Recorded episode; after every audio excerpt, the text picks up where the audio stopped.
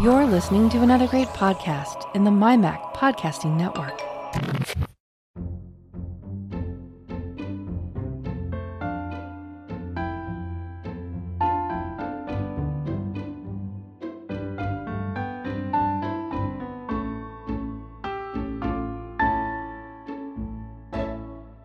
Hi folks, and welcome to episode 80 of the Let's Talk Apple podcast. I'm your host, Bart Busschots, and this is the show for April 2020. I am joined today by a fantastic panel, a good full panel, and spread, well, geographically a few thousand miles apart. That's pretty good. So joining me from the far side of the Atlantic Ocean, we have Chuck Joyner from Mac Voysis back with us for the first time in a while. Chuck, delightful to hear your voice. Bart, it's great to be back. I've missed it. I've really missed it. Well, good. And as I say, you were kind enough to have me on your show recently, and I had so much fun. And if people wonder what I look like, I generally avoid video shows, but you managed to talk me into it. You're one of only two people who do.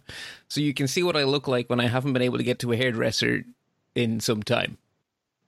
Oh, Bart, I think you look rather dashing.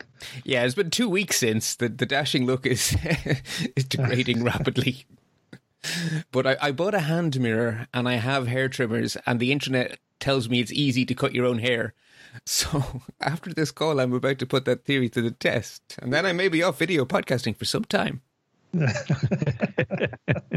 I'll give you a hint, Bart. It's only easy to cut your own hair with clippers if you do a number one or a number two. Anything other than that, and you can find yourself in big trouble. Well, good, because my normal routine is a number two everywhere, beard and head. It's all the same. It's a number two everywhere, from chin to tip of head. That's not too difficult. Oh, good. Joining me then from the opposite side, from the island of England, Scotland and Wales, we have three wonderful panellists in no particular order. We have Gazmaz from the MyMac podcast back for the first time in a while. Gaz, delightful to have you. It's good to be back on. It has been a little while. Just timings. That's all it is, timings. It is difficult to line up schedules. It really is. And you'd think it'd get easier in these strange times, but no, I work in IT and my workload has not gone down. It has, in fact, gone quite up because when you're used to delivering exams to students where they walk into a giant big room, huddle closely together and sit there for many hours, and then you can't, it makes a little bit of work for IT. To put it mildly. Yeah, absolutely. And then we have a pair of regulars who together are part of the Essential Apple Podcast. I am happy to welcome both Nick and Simon back. Hi, guys. Hello. Hello.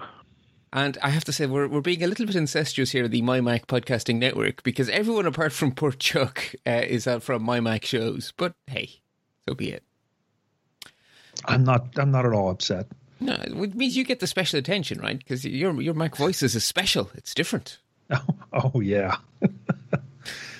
Before we get stuck into our four main stories of the month, I'm just going to do a quick rundown of some follow-ups. And I have decided that, for the most part, I'm going to keep the COVID news in the follow-up section.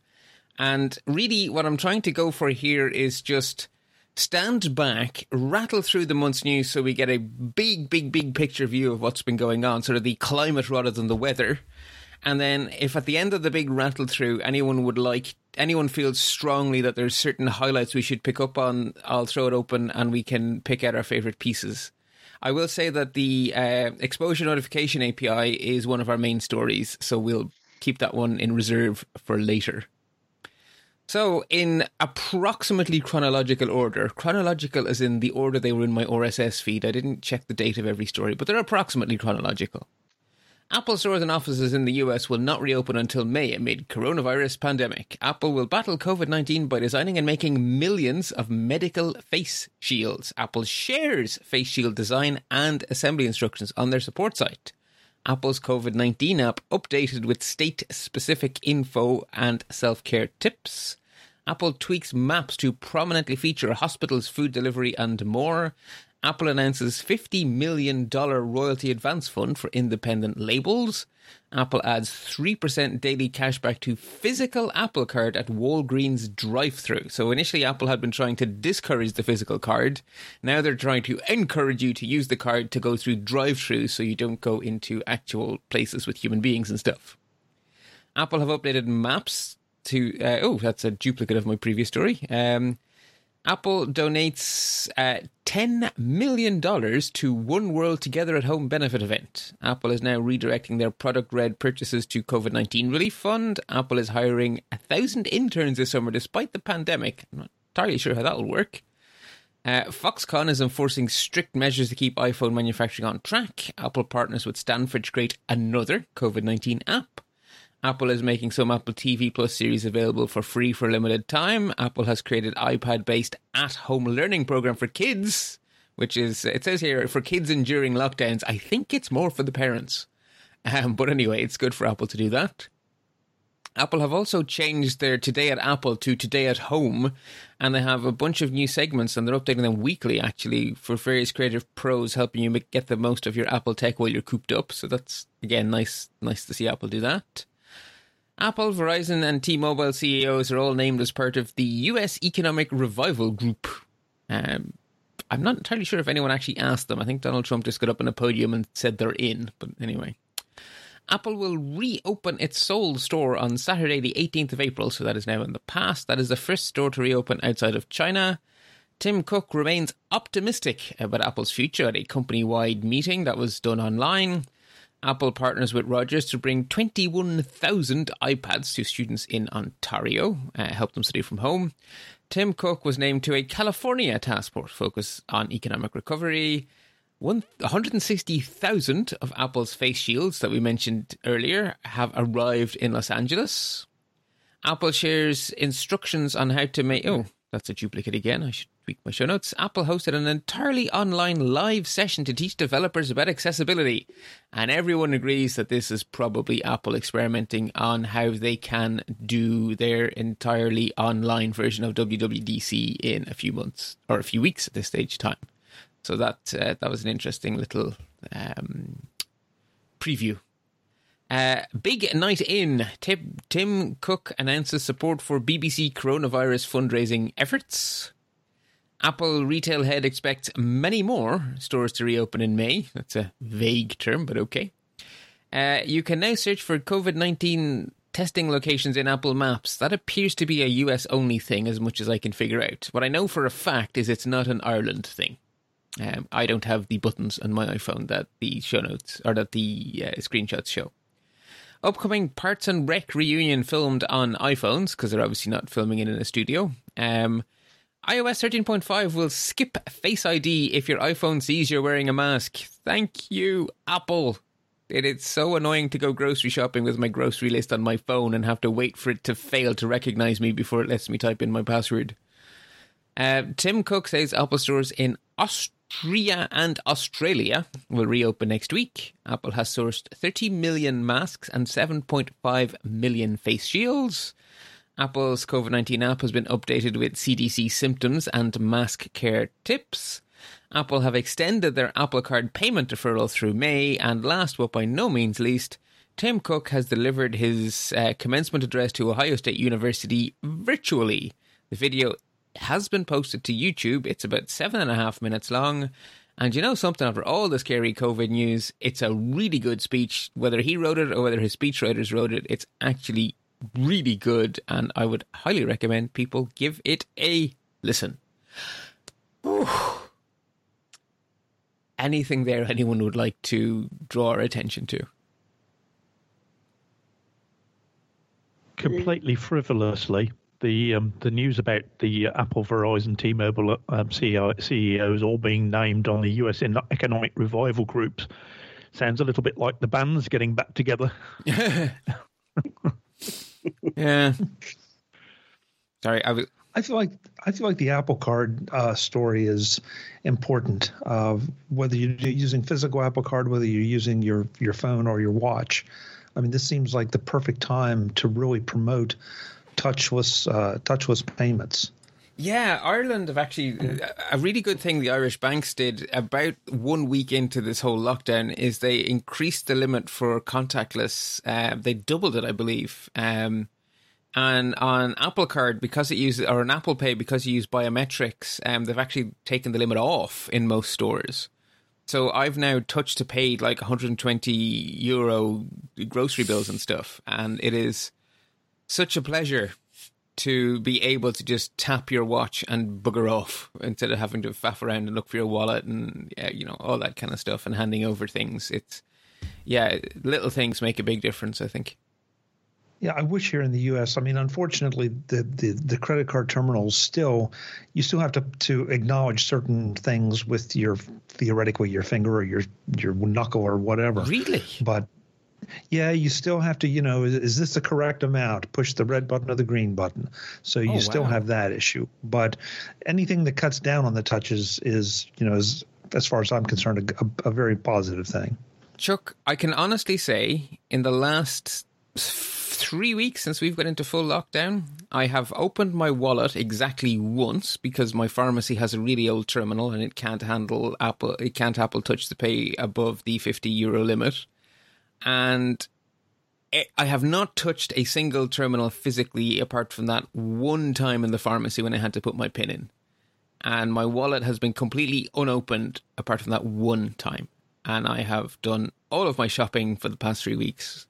And everything was just tap, wave watch vaguely near terminal and touch nothing. I like the fact as well that, you, of course, you turn your wrist upside down. Well, if you wear your watch like me, with the face up on the back of your wrist, that you're turning your hand up the other way to actually scan it. So you're keeping your hand well away from touching anything. That's a good point. Actually, you're right. It's a really pleasing gesture to have, the back of the hand. Yeah, I mean, during the lockdown, I've just stopped taking my wallet out altogether. I just suddenly don't really need it. I have it with me in case, because my absolute, like... the most stressful thing in my week is grocery shopping, because I have the luxury of being able to work from home. And the thought, so I'm shopping as little as possible, but that means I have a lot. And just the thought of getting through the whole hassle of shopping, having had to queue to get into the bloody place and then having to social distance. And there are some people who are just really inconsiderate. You finally get to the checkout. The thought of Apple Pay not working and me having to put all of that shopping back and start over again the next day is just so petrifying that I just will not leave without my wallet just in case. But I have only needed once. The only thing I'm going to sort of focus on, I think, is big picture-wise, Apple continues to walk and chew gum, right? As we're going to talk about in the main stories, Apple are continuing to do the normal Apple things. And Apple are also reacting very proactively to the crisis, both in very practical ways and in very socially conscious ways. So I kind of like the fact that Tim Cook's Apple is versatile enough to be able to be both very good citizen and a very good Apple at the same time. Yeah, that's good. Okay, unless anyone else wants to chip in, we have a few more small pieces of follow-up. Next up, we talked last time about the new iPads Pro coming out and the new iPad OS update with keyboard and trackpad support, more importantly. There was some debate at the time, does or does not the new iPad Pro have a U1 ultra-wideband chip? It was not mentioned in Apple's materials, but there was a theory it was in there anyway. Well, that theory was wrong. It's not in there. iFixit have taken the whole thing apart, had a good old poke around, no sign of it whatsoever. John Gruber asked some of his little birdies, and his little birdies were like, no, the reason that you don't find it in the teardown is because it's not in there. So, no, you won in the iPads Pro. We also thought that the A12Z was basically an A12X with one extra GPU core added to go from an X to a Z. Yep. That's what it is. And finally, Logitech have released their Magic Keyboard alternative for the iPad. It's basically a way less highfalutin and way cheaper keyboardy thing for the Mac Pros now that the iPad is a good citizen with keyboards and trackpads and things. And other little follow-ups. Actually, before we go too much further, anyone on the panel own one of these new iPads or one of these? Actually, no, if you own one of the keyboards, just let me know and we'll talk about it later. Does anyone? Afraid not. Yeah. No. Yeah, I wasn't going to jump for the price of an actual iPad to add a keyboard to my iPad. Because the iPad Nothing costs about the same as the keyboard case. But anyway. Exactly. We talked a while ago that Apple were betaing a web-based version of Apple Music. Well, it is beta no more. It is now out for realses. So if you're an Apple Music subscriber, enjoy. I have to say, one of the things I am most happy... I did it at Christmas time as a little treat to myself. I thought, I'm going to buy myself Apple Music for a year and see if I like it. My sanity has been helped so much by the fact that I'm now an Apple Music subscriber, because... I find it really hard to work in total silence. Like in the office, we're open plan, so there's always be white noise, and I can work in white noise. But at home, it was just silent, and all I could hear was like every little noise of the central heating in the attic, or every little thing, and it was driving me completely potty. And then someone suggested that Baroque music was the best music to work to, and I have now discovered that Schumann, Handel, all of Bach, these guys are superb to listen to, and I now know I'm a fan of the harpsichord. Who knew? Jolly good. Schumann, by the way, is romantic, not Baroque, but... Oh, well, Apple Music... I'll let you off. Well, somebody needs to tell Apple Music... Well, actually, no, I searched for Baroque. I clicked on Baroque Essentials... And then halfway in, I clicked on a suggested listening. So that doesn't mean it was Baroque. Okay. Yeah. Oh, right, okay. I didn't get there through Baroque. I think it was from Handel to Schumann. But anyway, harpsichord definitely... I didn't realise harpsichord was such a cool instrument, but I'm really enjoying harpsichord music to work to. Anyway, finally, in the follow-up section, we talked last time about Apple buying my favourite weather app, Dark Sky. That obviously is great for people like us who are Apple users, but it's not so great for everyone else. But Climacell are trying to basically do what Dark Sky did as an alternative API for all of those other apps that were relying on Dark Sky's API, which is going away. So, anything else anyone wants to jump in on before I take us out of follow-up into real stuff? No, the only thing I will say, which is actually backtracking slightly, the mask thing in the new beta, mm-hmm. I tried it and it does work. Basically, instead of attempting to recognise your face and then saying, Face ID failed, and then saying, do you want to enter your PIN? It simply brings up the enter your passcode immediately.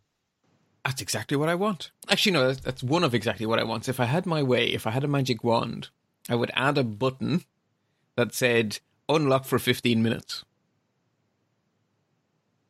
And then automatically, actually, no, even better, unlock until I leave this location.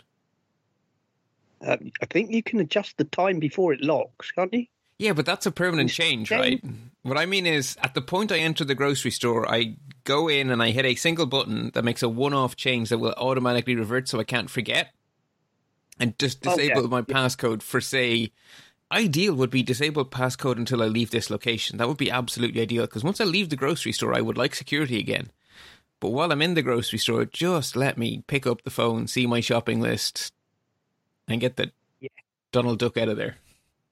Couldn't you set up a shortcut that would geofence sort of in reverse and say, and once you set it to be, once you're in the location, can't you geofence it to say, turn off once I leave? I'm trying to think through this as I talk. You're right with the concept that the geofencing bit can definitely be done with shortcuts, but I don't know if there is a shortcut for controlling the security settings in your phone, because they have extra authentication in front of them. Yeah, that's true. Yeah, I didn't think about that part. Okay. Yeah, because definitely you're right. You can do cool stuff with geofencing in shortcuts. So for stuff like remind me when I leave or do this thing when I leave, you can definitely do that kind of thing. Reverse geofence is a good description of it. I don't think shortcuts has the power to change your security settings, which is kind of what I want. Anyway. No notable numbers that I thought worthy of mentioning. Legal latest, just two quick stories I'll briefly mention. That Apple lawyer they fired last year for insider trading has come up with a very novel defence for his rather scummy actions, in my opinion. Apparently, it's unconstitutional to charge people for insider trading now. This is quite a surprise to most lawyers. We'll see how that one pans out.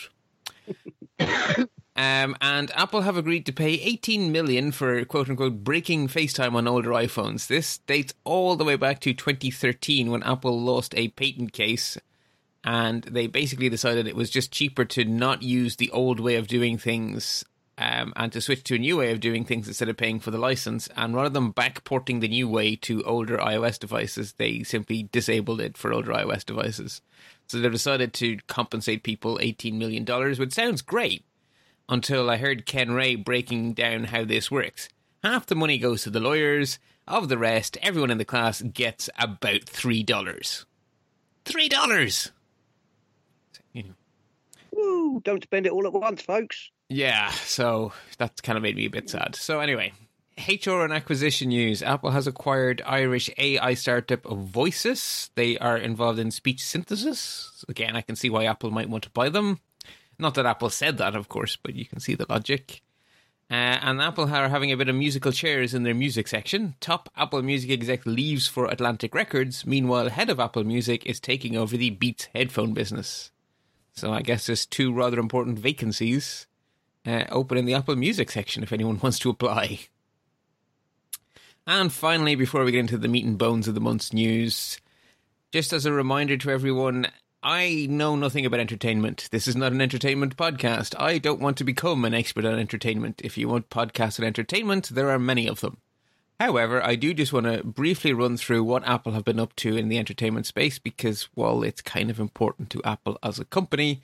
So here's what happened in April. The Mowglis join Apple TV Plus's Helpsters for a new song. Apple TV Plus's Home and Earth Day documentary are now available. Apple TV Plus brings back Fraggle Rock, which made me so happy. I was such a fan of Fraggle Rock as a kid. Apple has ordered a comedy series, The Shrink Next Door, with Paul Rudd and Will Ferrell. Defending Jacob, starring Chris Evans, is now available. Shaggy is the latest star to join the Apple TV Plus characters, The Helpsters. So the Helpsters really are getting a lot of celebrity pop-ins. The first of their British shows, Trying, has arrived on Apple TV+. And the Desperate Housewives producer Annie Weissman has signed the 2-year deal to make content for Apple TV+. So that's, even though there's obviously no filming going on, there's still plenty going on in terms of Apple TV+. Anyone want to comment on any of that, or are we happy to move on? No, I don't think we've got anything to say, have we? It's all... Yeah, most of it speaks for itself, I think. Perfect. I'm still not convinced that I'll subscribe at the end of my free year. So they haven't added anything yet. Normal, which I've said, wow. If normal production had continued, if it hadn't been that all other shows are on hiatus now, I think I would have probably continued just to get the next series of For All Mankind. That alternative reality that just hooked me like that, hook, line and sinker. I completely got sucked into that. The post-credit sequence in the last episode was just like, oh, it made me so want more. And now obviously all suspended because you can't film a TV show in the midst of an epidemic, or a pandemic. So yeah. Okay, we have 4 main stories for this month. We will first be looking at Apple and Google's API for exposure tracing for the pandemic. Then we will move on to Apple's Q2 2020 earnings call. And then we'll end the show having taken care of all the scary virus-y stuff with the fun hardware stuff. So Apple's Magic Keyboard has gone from being something we could read about to something people could get their physical hands on. And then Apple have finally launched... finally is not a fair thing to say. Apple have launched the iPhone SE, which we have been hearing rumours about for really quite some time. So let's get stuck into main story number the first. Apple and Google have joined forces to develop a privacy-preserving iOS and Android API that public health agencies can use to create apps to help track COVID-19 and warn people that may have been exposed. It's a really long way of saying that Apple and Google have made an API which is distributed, as in there's no central server that everything is being sent to, and the central server is then applying logic, and the central server is then telling people what's happened. It's a distributed system.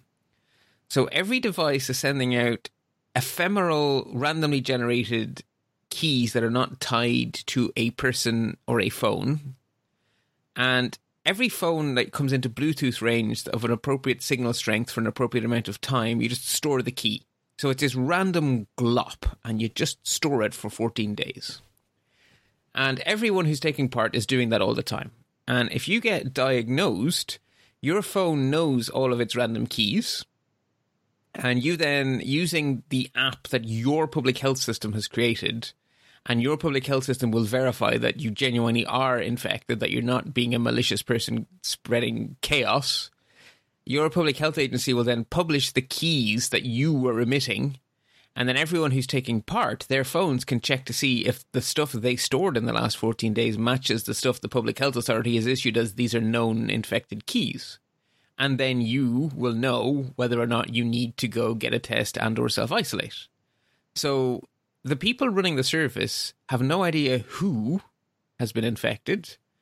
Who has been in contact with the infected people. And it means that you can turn this on without giving your location away to your government. And it's clever enough that it cycles the keys in the same cadence as the cycling of the random MAC addresses used for Bluetooth, so you just can't do any sort of tracking and tracing with it. It's extremely cleverly put together.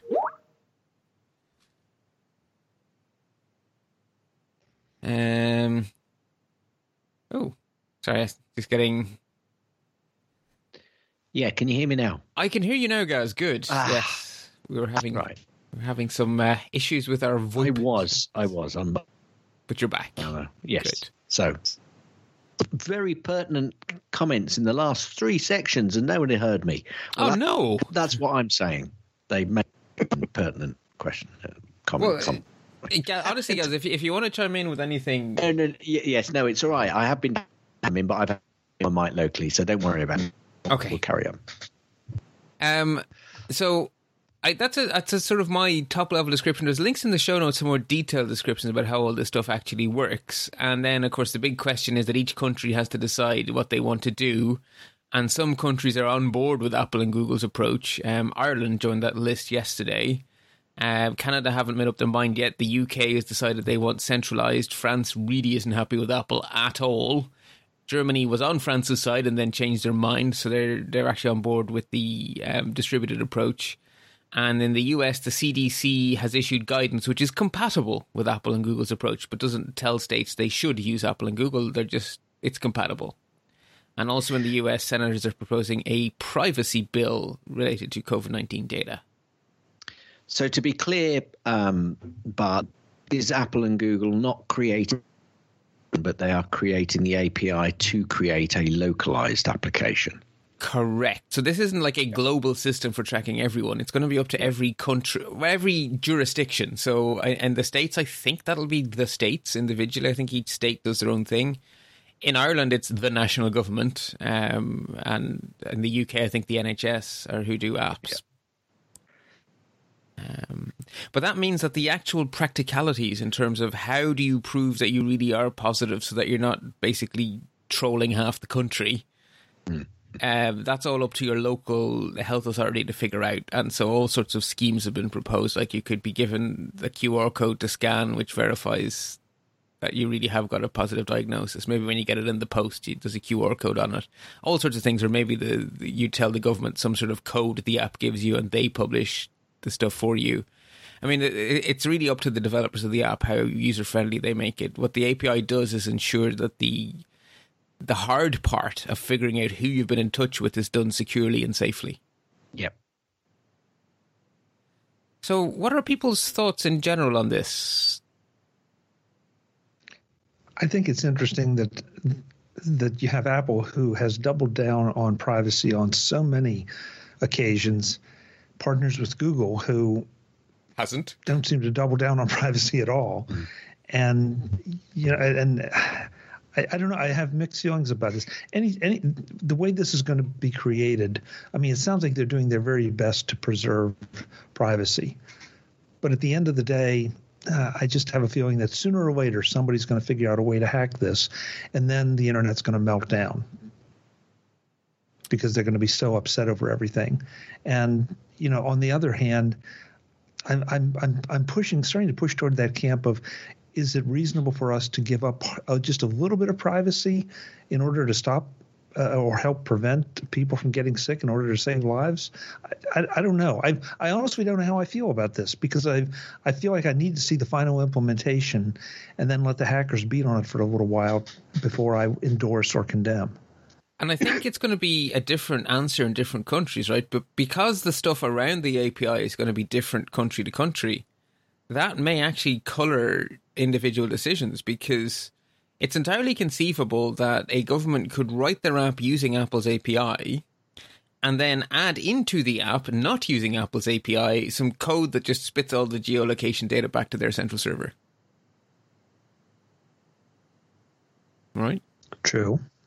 So it is going to come down to every, you know, so the California app may be super and the Texas app may be a train wreck and the Irish app may be superb and the Polish app may be a disaster. Like, it's not even that the API may turn out to be good or bad. I think the crypto on it, it's been developed in the open, and serious cryptographers have beaten on the crypto. It appears to be genuinely properly designed cryptographically. So if you're using the right cryptographic primitives, it's, I think we can be fairly confident the API is okay. But that's not the full question. So we're still in this difficult decision that you described so well, Chuck. How do I balance my desire to help the public good by giving up something of value against my desire to maintain my privacy? Well, I mean, the UK have said quite clearly that they want to be able to track and trace. So that they want to be able to see where people are getting infected, which I believe the API isn't supporting. Is that right? That is correct. Yeah, so the API only tells you proximity to random keys. It doesn't tell you where you were or anything. It just says, for so long, with the signal strength, you were near this other random ID. Yeah, and while I can see that that's, for security, that's absolutely the way to go, I can understand why some countries are saying, no, hold on a minute, we need more information than this. We need to be able to see where people are, so that we know where there are hotspots. I mean, the UK government's already started to talk about potential hotspots where it might be that a certain area starts to flare up again with COVID-19, and they want to be able to see that. Whether an app will help them do that is debatable. Well, right, because you would imagine that other signals for that might be hospital admissions. Yes, I think the idea is that the app will give them more granularity, as it were. But yeah, I mean, if you think about it from the point of view of the government, right, you have epidemiologists and doctors who want all the information they can get so they can give the most fact-based advice to the government. And the government want the most fact-based advice so that they do as little as possible economic damage without destroying their healthcare system. And on the other hand, I think none of this works if the app doesn't have at least 60% uptake. So if you scare the pants off everyone by making it too Big Brother, it fails. And if you don't collect enough information, it's useless. So you're left as a government really juggling here, right? What will our population accept? Unless you're not totalitarian that, state. I'm not convinced they're giving clear indications of what they'll do with the data once they've analysed it. Exactly. I don't think they're giving any clear indications of how long they're going to keep the information and that kind of thing. No. Or how long the program is going to go. Precisely. Yeah. As I see it, as Bart has just pointed out, the Google-Apple API is designed with rotating random keys, which keeps track of how many people you've been close to, and I believe it measures blocks of 5 minutes at a time. Yes, yeah, so it's 5-minute time chunks of exposure and the signal strength, so that you have some sort of way of knowing how close you were for how long. Yeah. So, but it does not contain any location data or anything else. Only a contact of phones that have been near each other, and that is, you know, used to, oh, I've been exposed, I signal that I've been exposed, all the people who've been near me for, let's say, more than 5 minutes, and then get a notification that you have been near somebody who has been diagnosed as positive. Perhaps you should go and get tested. The problem becomes, as you're saying, because the people who want to have a more centralized system, like the British government, they want also to have location data, and people are antsy about that, and they're not only antsy about it because they don't like the government knowing where they're going, whether they have anything to hide or not. Just, you know, people don't like it. It feels very 1984. The other problem is that if you put it in a centralized database, who has got hold of this database? How easy is it to get hacked? How long will it be stored? Who will have access to it? As Chuck said, when will they shut the program down? There's no transparency, and I, for one, I'm afraid at the moment the NHS app is I'm not going near it with a barge pole. I might be tinfoil hatted, but yeah, no. The thing is, I think you're being very reasonable, because I think you're right. There is no... They should be doing everything to inspire confidence, and they're not. And if they don't get 60% of people to use it, they've wasted everyone's time. Yeah. No. On the other hand... Sorry. Yeah. At the minute, Germany has flipped over to saying we'll go decentralized. Switzerland, Estonia, as you say, Air, some other company. Also the, what they call D3TP or something. Anyway, the pan-European group are suggesting that everybody should use decentralized systems. The NHS and France are... Yeah, in Europe, they're the two big outliers. Germany were on that camp, and Germany have done a U-turn. But really, in Europe, it's come down to everyone thinks decentralised except for the UK and France. Yeah, basically. And I think they're barking up the wrong tree, because I just don't think people are going to go for it. Or at least a large percentage of people like us are not going to go anywhere near it. It's just far too... Well, it's far too big brother for my liking, and not enough transparency about how or what they're going to do with it. Yeah, trying to not be too tinfoil hat about it. How useful would the information be? I mean, I don't know. The trouble is we don't know all the information they'll be collecting, do we? But say, for instance, they collect who you've been near, what area you've been in. How useful is that information to anyone else? Yeah, I'm a bit. Sorry, guys, go ahead. Yeah, a bit concerned here that, you know, what they're trying to do is get down to the where both, well, almost everyone else's point is, what are they going to do? And surely this is about finding where the trends are, and then you can put all your resources to sort of a particular region or area, you know, even more localized if that's the... they could get it down to. I totally agree with everyone else. If they're tracking you, why? Are they going to come and test me when I tell somebody? I'm going to tell them that I think I'm positive. I could equally exactly the same in the NHS directly anyway. And if they encourage enough people to do that same information, what are they doing when they see a trend in a particular... That's the now they don't addresses. That sort of information is going to be going through, but people will definitely tinfoil hat. I think they've got any idea that it's me that's putting that information. You're all absolutely right. There is not anywhere near enough clarity on analysing this data and what they're doing with it, how long they're keeping it for, how long the... Here's a simple thing. If your battery starts dying on your phone, the application hasn't been written correctly, the first thing I'm going to do is shut that application down or turn it off. Yeah. Actually, just to jump into the Gaz, because I think part of the problem is that what Apple and Google have come up with is not an API designed for governments to collect centralized data. It's an API designed for people to know they have been exposed. So it's 180 degrees away from an app designed to collect central information. It's not designed to help governments make decisions. It's designed to help citizens know where they stand. Absolutely. I'm really, I mean, where we sit, the central process absolutes. I've said on this week's MyMac that I really do understand why we are going against a country which had really a throw has done the best, and we should be some of the.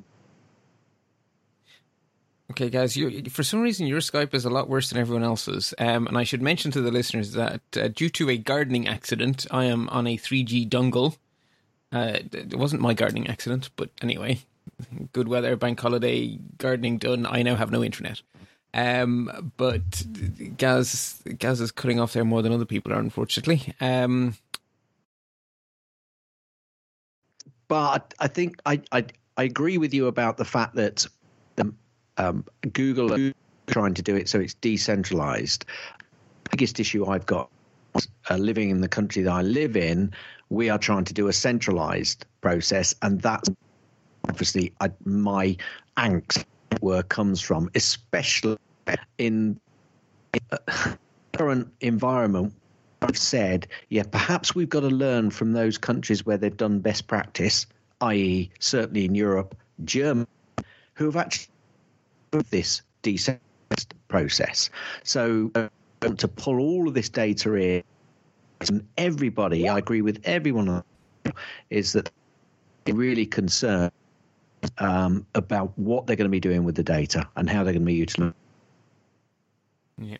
I don't know if it's only Gaz who's breaking up again. So, yeah, we're still having Skype issues, unfortunately. I'm going to jump us on actually there's one more thing I have in my show notes here. So actually two more things. So there was a Washington Post poll that asked Americans if they'd be willing to use one of these apps, and unfortunately they worded the question in such a way that would you be happy to have Apple and Google monitor your location, whereas in actual fact it would be your local health authority, not Apple and Google. They just wrote the API so that the poll is meaningless because the question is wrong. And then also those charming people in Celebrite decided that they could throw their hat in the ring here and suggest that governments use their hacking tools to spy on everyone as a solution to COVID-19. So, yay. Because we all trust them, don't we? Yeah, I know, right? But yeah, you got to admire their chutzpah. That's like asking the fox to look after the chicken coop, surely. Yeah, yes. Yeah. The one thing though that I keep trying to remind everyone about is that if you have an iPhone on you, if you have an Android phone on you, you're being tracked. I mean that's the simple fact of the matter. You already are being tracked everywhere you go, and you know the only thing this would seem to add is what your physical proximity is going to be to other people. And I'm not even sure that some of that couldn't be done with the appropriate amount of computing power and, you know, a little collaboration from folks. But right. That's why I guess that's why I feel so conflicted here, because part of me says I'm already being tracked for my benefit. I mean, Bart, you were saying we were talking about Apple Card earlier. Every time you use any credit card, you know, Not only do they know where you are, but they know what you bought. And so, and the same thing, you know, unless you're using a VPN, and even then I'm not convinced that VPNs are, you know, 100% guarantee your anonymity online. It's a free VPN, Chuck, because if you're not paying for it, you know you're paying for it the other way. Yeah, well, and even some of the pay-for VPNs have gotten caught with their pants down on this issue. So, you know, that's where it's like, am I the perception is I'm giving up my anonymity or some more anonymity. And at some point, it's like, is it enough to justify not doing it and potentially saving lives? Mine or somebody else that I care about, or maybe some people I don't care about. Yeah. But still. So for me, Chuck, you've got no conflict, because what you do to all with all of that scenario in terms of being tracked already, in terms of where you're out buying and purchasing stuff, benefits and benefit to the rest of society should mean that you don't have any about going with this. I mean, that's tongue-in-cheek back a little bit. I know, Gaz. I mean, they're at a gut level. That's the intellect part. The gut level is saying, it's one more erosion of my privacy, and I've not that I'm doing anything nefarious, at least not right at the moment. That it just doesn't feel like it's a good thing, but. Yeah, this may be one of those almost like traffic laws. Okay, so I could get someplace a lot faster if I didn't have to obey stop signs and red lights. Yeah. But for my safety and the safety of everyone else, I've got to obey those laws and give up something. So maybe it's time now to give up a little. Yeah, but those stop signs are down to you. You're not being watched every minute of every day. Don't obey those. Well, you probably are with the automated cameras and stuff these days. Just to say, this API from Apple and Google, the chances are, if you're using it, it is the least privacy-invading app on your device. Because if you use Facebook, WhatsApp, Twitter, all of those are way more privacy-invading than this API. Yeah. Yeah. Fair point.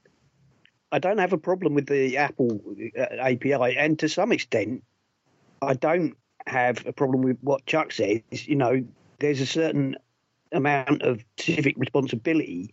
My problem is I don't trust the UK government not to hive off the database to some dodgy, cheapest contractor who get hacked in 5 minutes and everybody's data gets sold on the dark web. Well, you've hit the nail on the head, right? Everyone has to trust not the API. Well, okay, they have to trust the API too, but that's pretty good cryptographically. That's been fairly well vetted. Everyone has to trust the makers of the app on top of the API, which means that the decision you make and the decision I make are going to be based on really different inputs. I think that we perhaps wouldn't be quite so wary of these things if it weren't for the fact that there are certain individuals and bodies have been trying to erode our privacy for a long time now. Yeah, and everyone's afraid. All the while. The old adage, don't let a good crisis go to waste. What a crisis. Yeah, I think what a lot of people who are probably more tinfoil-hatted than me, and I'm fairly tinfoil-hatted, is worried about is not so much during this crisis, but what happens to all this stuff afterwards. Yeah. Okay, folks, I'm going to move us on because we have other main stories. Next up, we have the earnings call, and Linda couldn't join us this month, even though I love having Linda on when we have earnings calls, but Linda was very kind and sent me an email, so I didn't have to do nearly as much thinking as I would have had to do otherwise, because Linda's done it all for me, as she so wonderfully does.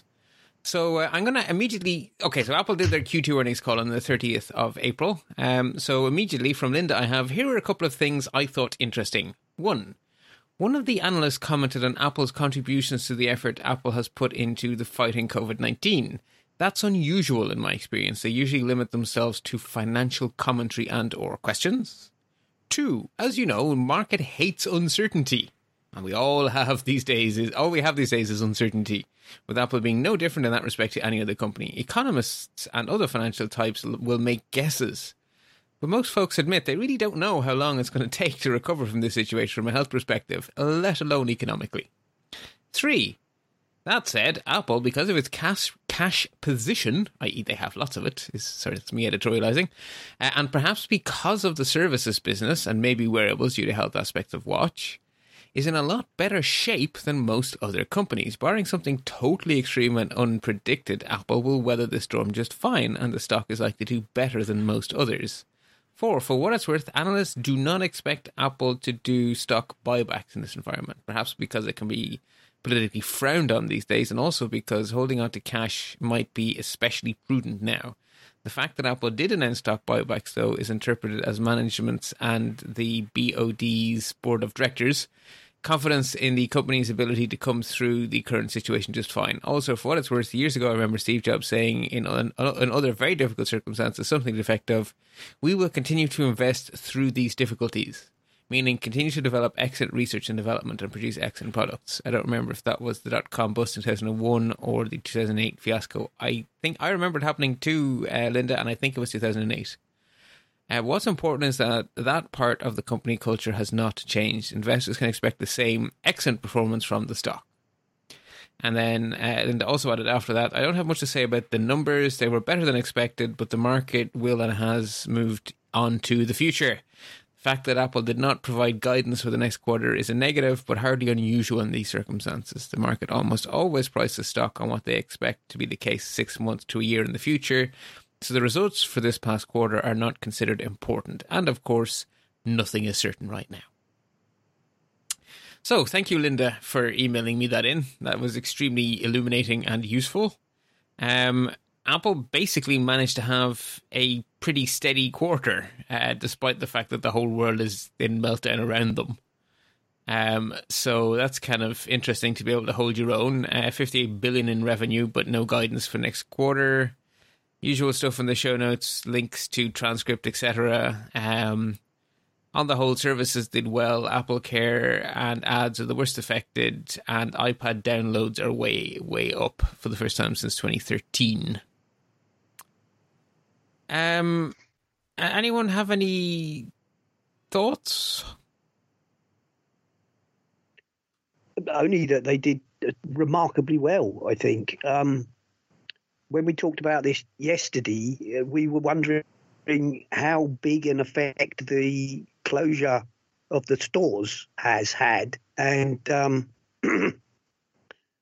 think from the figures, it would appear that it hasn't made a huge impact on the bigger ticket items. So if you want to buy, you know, a new Mac or a new iPhone, you just go online and order one.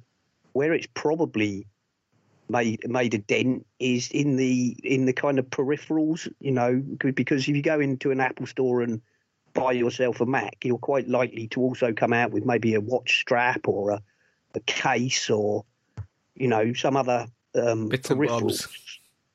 Yeah, and it's also, of course, a lot easier for Apple to convince you to take either Apple Care or to upsell you in person than it is on the web, because when you're ordering from the Apple Store direct, you simply go, well, that's what I want.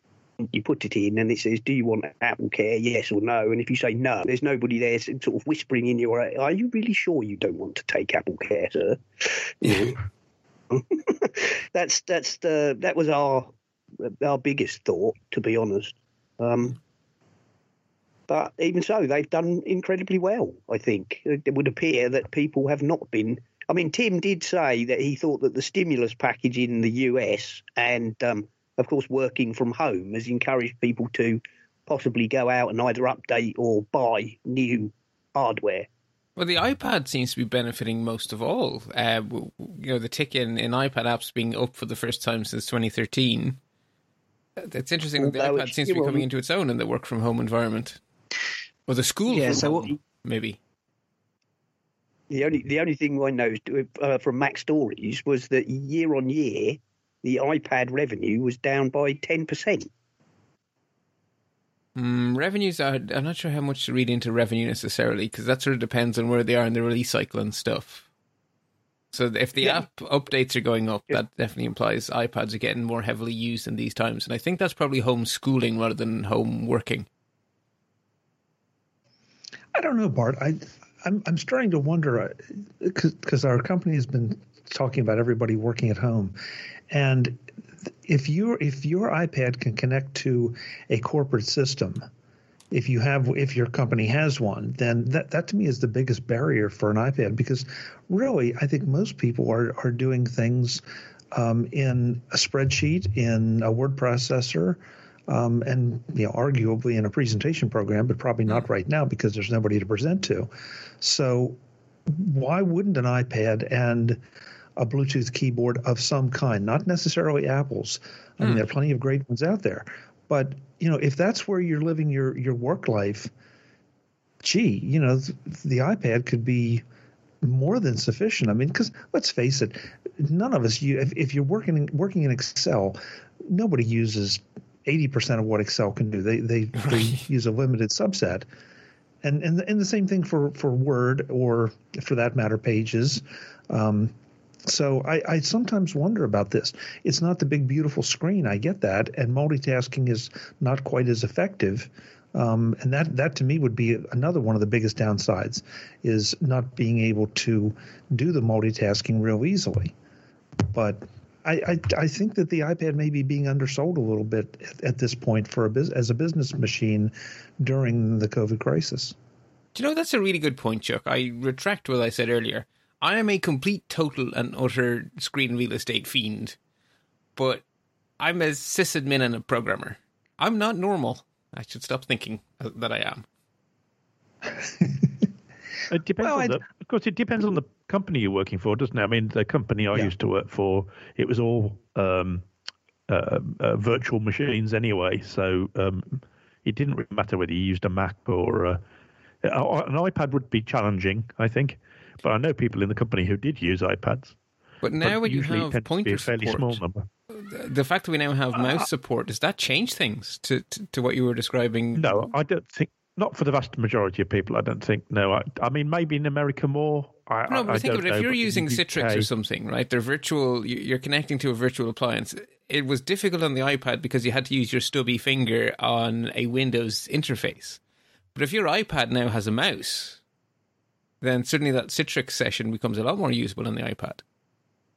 Maybe. I tend to think I'd go with what you first said, and I think it's much more kids using them, and if all your kids are at home and you've only got one iPad and they all need to be doing schoolwork, then perhaps you need to buy more iPads. Well, I definitely know that iPads have been used heavily for teaching from home, but I think maybe Chuck is right that it's also being used heavily for working from home, and maybe I'm not giving that enough credit. Maybe so. I mean, it particularly for smaller companies. I mean, I think larger companies tend to have the same sort of setup as the company I work for did, and a few people have iPads or Macs if they're developers of some sort, but the vast majority would use PCs, so or have a Mac and log in remotely and do it that way. But just what you said, I think the real key comes down to who are you and who do you work for and what are you doing. Yeah, because a lot of people, especially if you're higher up and you're in a more management role, your job is basically meetings. And if you're on Teams or Zoom or whatever platform you're using, well, it's probably actually easier to do that on an iPad than it is to do that on a PC or a Mac. So if you spend your whole day sitting in meetings, then an iPad is probably an ideal device. Wander around the house with it as because you're stuck in meetings. It's much easier to wander around the house with an iPad than a laptop. Yes. And of course, iOS does VPNs and all that kind of stuff without any problem whatsoever. So from the point of view of securely connecting to corporate networks to do your stuff, the iPad is no problem there. And there's a lot less maintenance for iOS than there is even for the Mac OS, let alone that other platform. That's also a really good point from an IT security point of view, from a mobile device management point of view.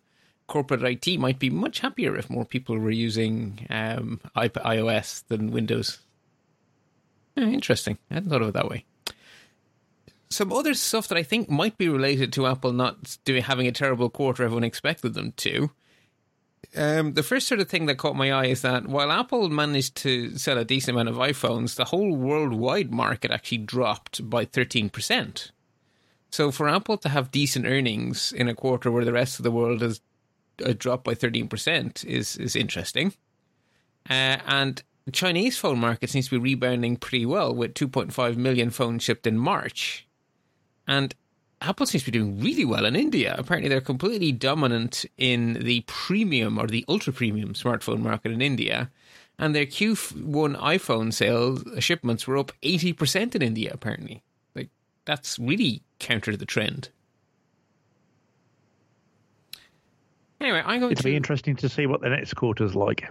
It will indeed. So I'm going to move us on into our second last story here, which is that the Magic Keyboards have gone from being something we could read about to something reviewers could get in their hands. None of us have had these in our hands, but they are out.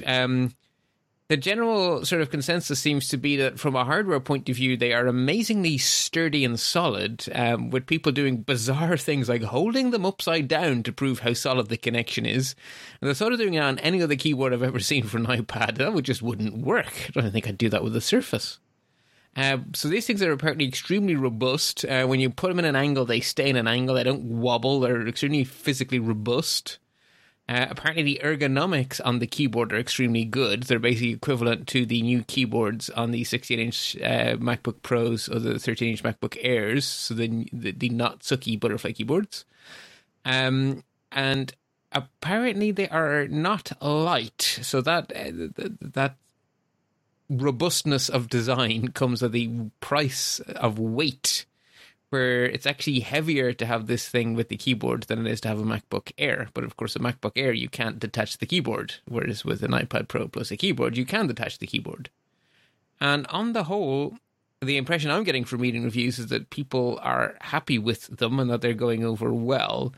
And I've heard people say that it's a game changer, that it really brings the iPad into a whole new area of not just being tolerable, but being really useful with a keyboard and mouse or a keyboard and trackpad. So I'm wondering if people have any further thoughts. I think so yes, I've heard similar things from people who use them, that they're actually really happy with them, that they work very well. And then for them, it does transform their usage. I think basically for the people who really want a hybrid device, they want to be able to use Mac-like stuff and iPad-like stuff together on the same device. They're really, really happy with it. I won't be buying one for myself because I don't use my iPad that way, and I don't intend to. Yeah, ditto. Again, my screen real estate fetish. I think the big thing is accurate text input seems to be what the game changer is. I think it was John Gruber described that, and using a keyboard on a Mac to do text editing was like trying to type while wearing gloves. Like you couldn't accurately position the cursor and select things and so forth. But now with the trackpad support and this keyboard, you absolutely can do as good a text editing as you can on a Mac, which is a huge change to where we stood before. And I think, I hate to say this, but because it depends on your use case, but I do think a keyboard of any kind definitely expands the capabilities of an iPad. I mean, I have an iPad Mini that I've had for a long time, and I loved it, and I used it regularly, but only for certain things. And then when I got a bridge keyboard for the iPad Mini, it changed the game. It became a device that I could use for more things and use so productively.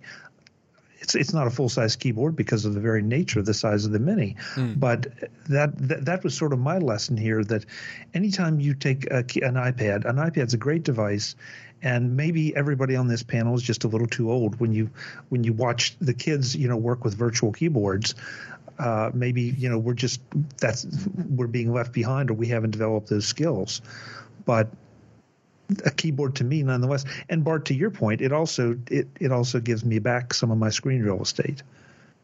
Oh, of course, because the keyboard is out of the way. So right. Yes. Sorry, that's really, really good point, actually. Yes. Yeah. So, that's why I think, this keyboard may be outstanding. I have not touched one. I'm looking forward to touching one. But any keyboard, I mean, even if it's, a third-party knockoff Bluetooth, as long as it is responsive, I think it adds to the iPad experience. Scratch that. The iPad productivity experience. Yeah. No, very good point, Chuck. I disagree with that. So the only other thing, my only other comment about it is it worth $300 plus? I think that really depends on who you are and what you do, doesn't it? Yeah. I suppose it does, and money is always very subjective anyway. We know it's Apple, and we know they're going to charge a reasonable amount for it. Yeah, you're right. It does. It really depends on how transformative it is for you. And from what a point John Gruber made was that it's a lot of money, but it's a really well-engineered device, and he doesn't believe anyone is going to sell an equally robust and well-built device at a cheaper price. But there will definitely be cheaper keyboard trackpad combos now that the APIs support anyone having a keyboard trackpad combo. Yeah. And I guess that really plays into it, because if you're someone who needs this every now and then the stuff from Logitech, which is also pretty interesting looking, and that is also, they're releasing products at the moment. Well, that, if you only use it every now and then, that's probably a better choice for you. But if you're going to be doing this day in, day out, maybe you really do get enough value out of the quality of the build of Apple's solution. Yeah, good point. Okay, let's move on to the funnest story. We've saved it for the end. We have a new iPhone. It is not a new name. Apple have just basically went, yeah, iPhone SE. We have a new one of those. It's called the iPhone SE. Confusing? Yeah. It follows the same model as before. You take an old outside and you give it extremely shiny new insides. In this case, the old outside is the iPhone 8's outsides, and the new insides are the iPhone 11's insides. It's an A13 chip. And it's an extremely powerful and extremely future-proof device in a familiar form factor, so it's still Touch ID-based rather than FaceTime or Face ID-based. And it's obviously LED rather than OLED, but it has those extremely powerful brains. It's still the same single-lens camera. But strangely, because of the brains, the camera gives better pictures, not because the hardware is better, because it isn't, but because the digital signal processing that the A13 can do is so much better than anything the iPhone 8 could ever do.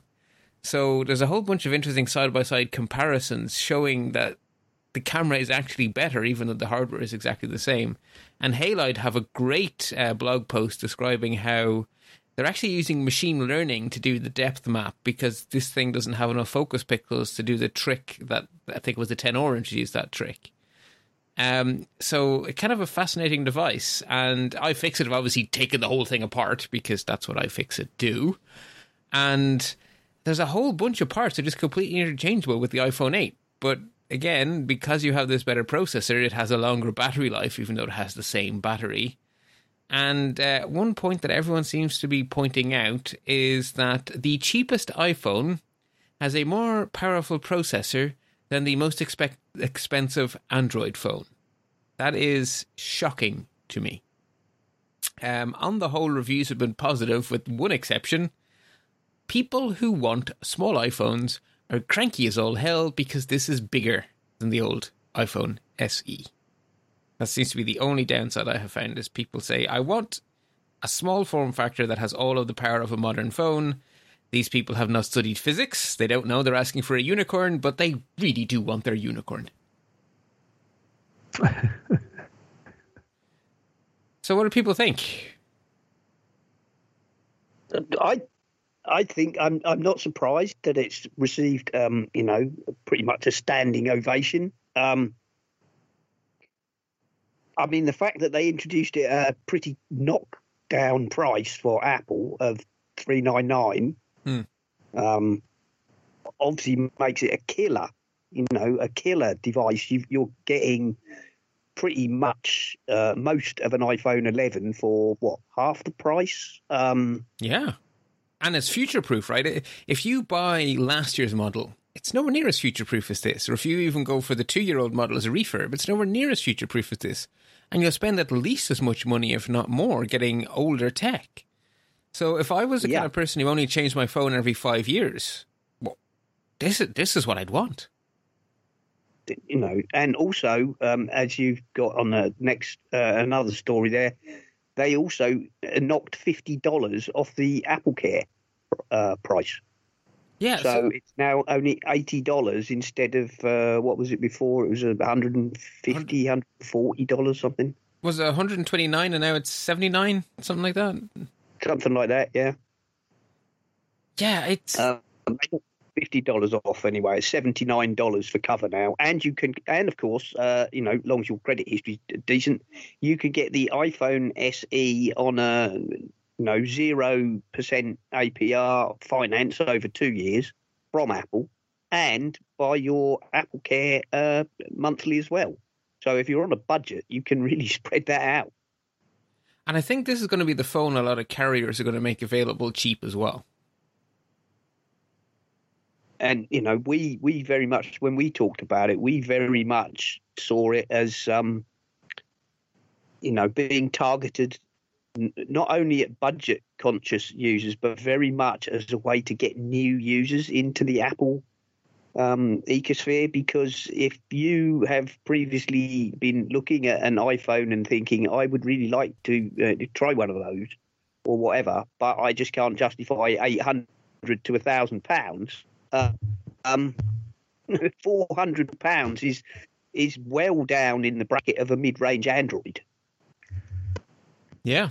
So, you know, that really does make it a big lure for new users, for emerging markets, for places like India, and also, of course, it makes it an ideal phone for people who've got teenagers who are bugging them for an iPhone, but they've not been prepared to shell out, you know, the best part of $1,000. Yeah, and you can't even say, oh, go out and get a job and buy it yourself at the moment. No, exactly. Can I just have a little rant? Yes. Go on. So my little rant is not about the phone itself, which I think is cool. It's cool technology. But I have heard a number of podcasts and a number of people talking about this who've said it's a cheap phone. And I don't think it is a cheap phone. Cheap. I think it's significantly cheaper. And for value for money, you can't go wrong. It's a really good piece of kit, and it's well priced, but it's not cheap. Yeah, so there's a difference between value and price, and I really wish more people would understand that. Yes, yeah, it's really good value, and it's. I mean, in all honesty, it's priced incredibly well, but it's yeah. I just don't want to. Yeah, and it's cheaper, definitely cheaper. I think those of us who live in the, you know, in the Apple world, it's we're grading on the curve. Cheap.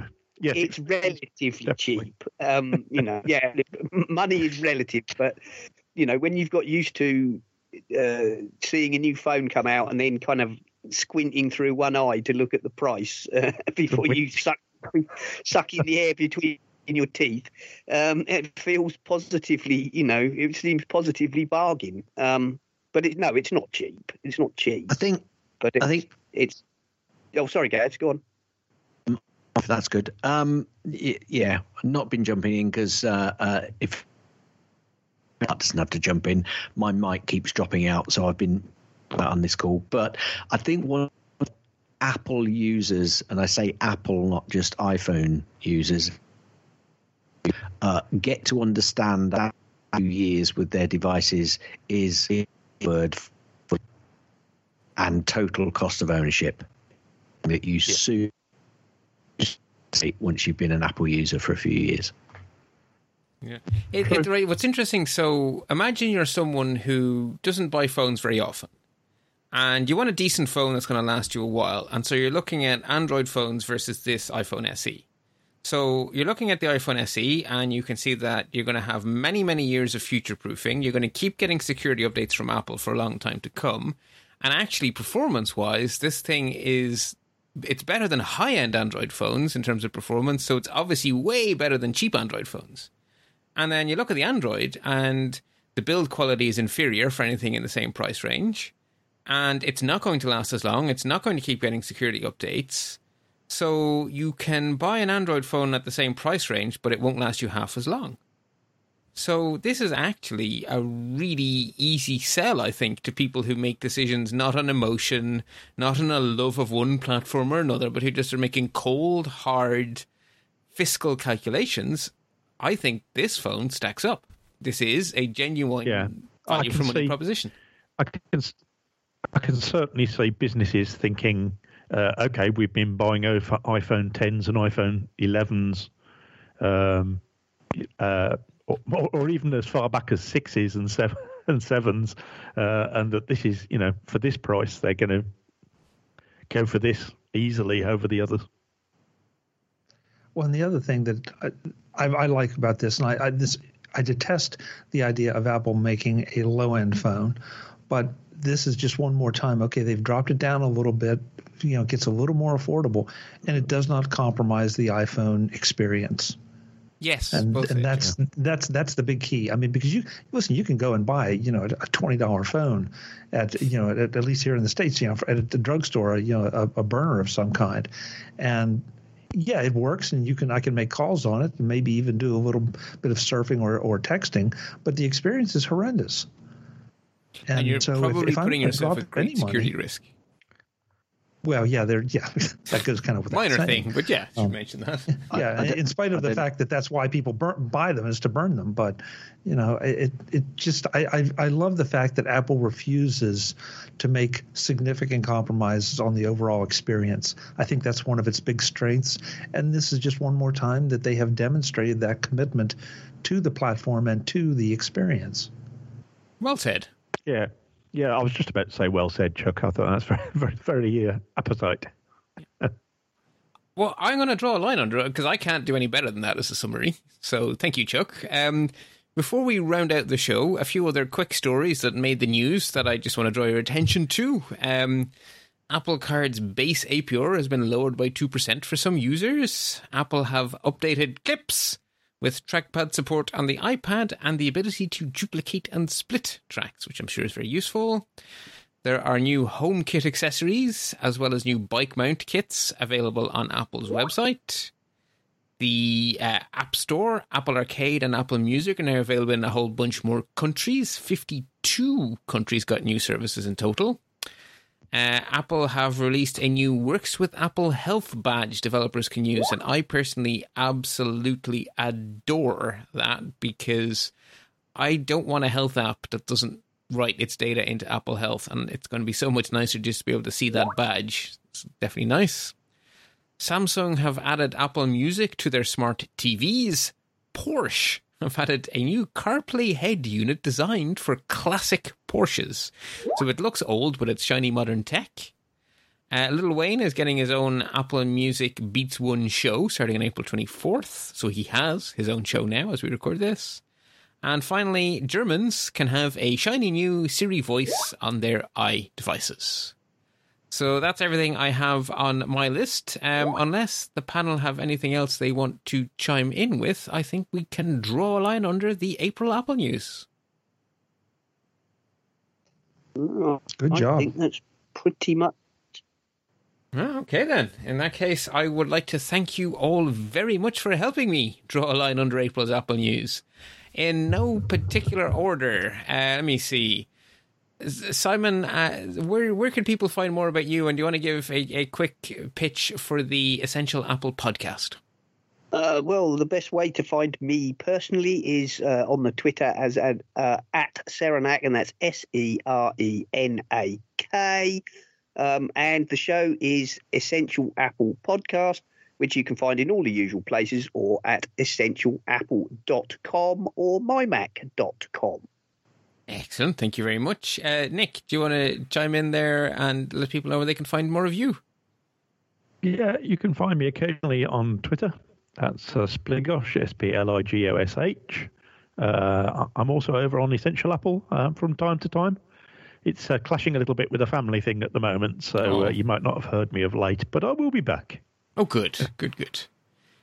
Gaz, do you want to try your... just to say to the listeners, Gaz has been abnormally quiet because he's having some hardware mic issues. Apparently, what were you saying, Gaz? Like a decade or so of hard use. Can you hear me? I can hear you at the moment, so speak quickly. Okay, well, a quick thing. Yeah, this Rode podcaster, I've had it for over 10 years and been using it. It's either now I've worn it or I've worn it out. Speaking of Guy, that's where you can generally find me with Guy over mic. Which we do a weekly irrelevant look at everything Apple. I like using that.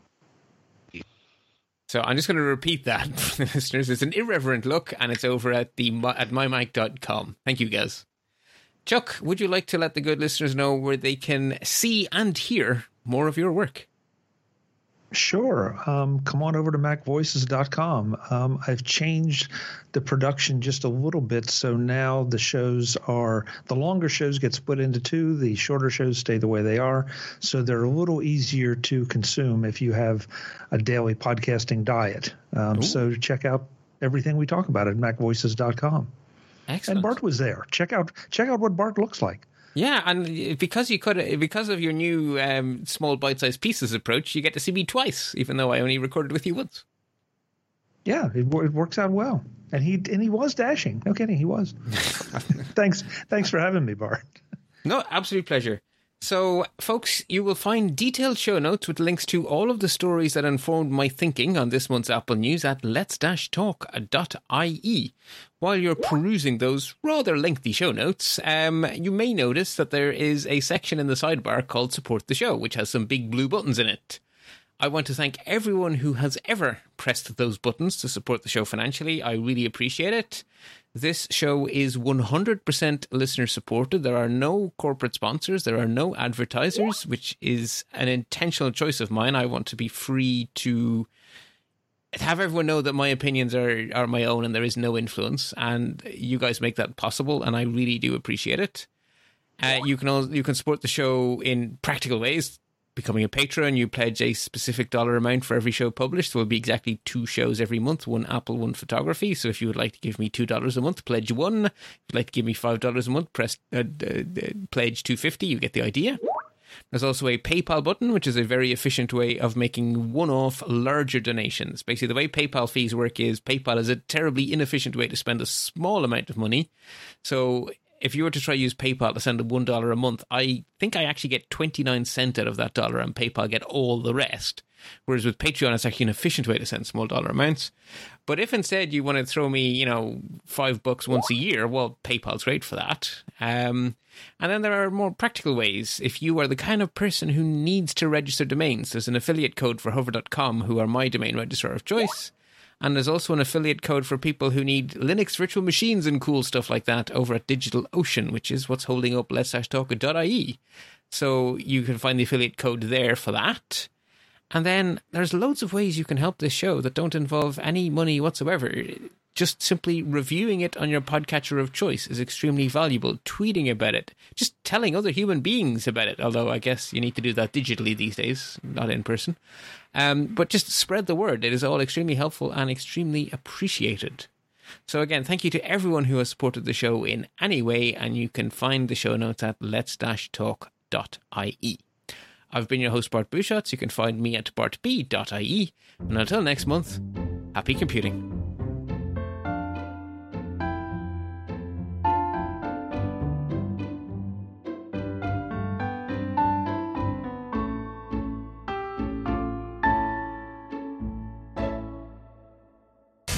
You're listening to another great podcast in the MyMac Podcasting Network. Hi, everyone. This is Gaz from the MyMac.com podcast, and I'm here with that big Yang Tank guy. Hey, you nitwit Brit. Did you know the MyMac.com podcast is one of the longest-running Mac podcasts out there? I did know that. Why do you think that is? I think it's because we bring a blend of tech and entertainment that no other show can do. I thought it was because one of us is incredibly handsome. Well, thanks, Gaz. I do try to look my best. Yes, Guy. Of course. But how can people find the podcast? Oh, they should just go to iTunes and do a podcast search for mymac.com. So subscribe and get your weekly dose of tech fun. Wait, I thought I was the handsome one. Yeah, you just keep thinking that and we'll be all right.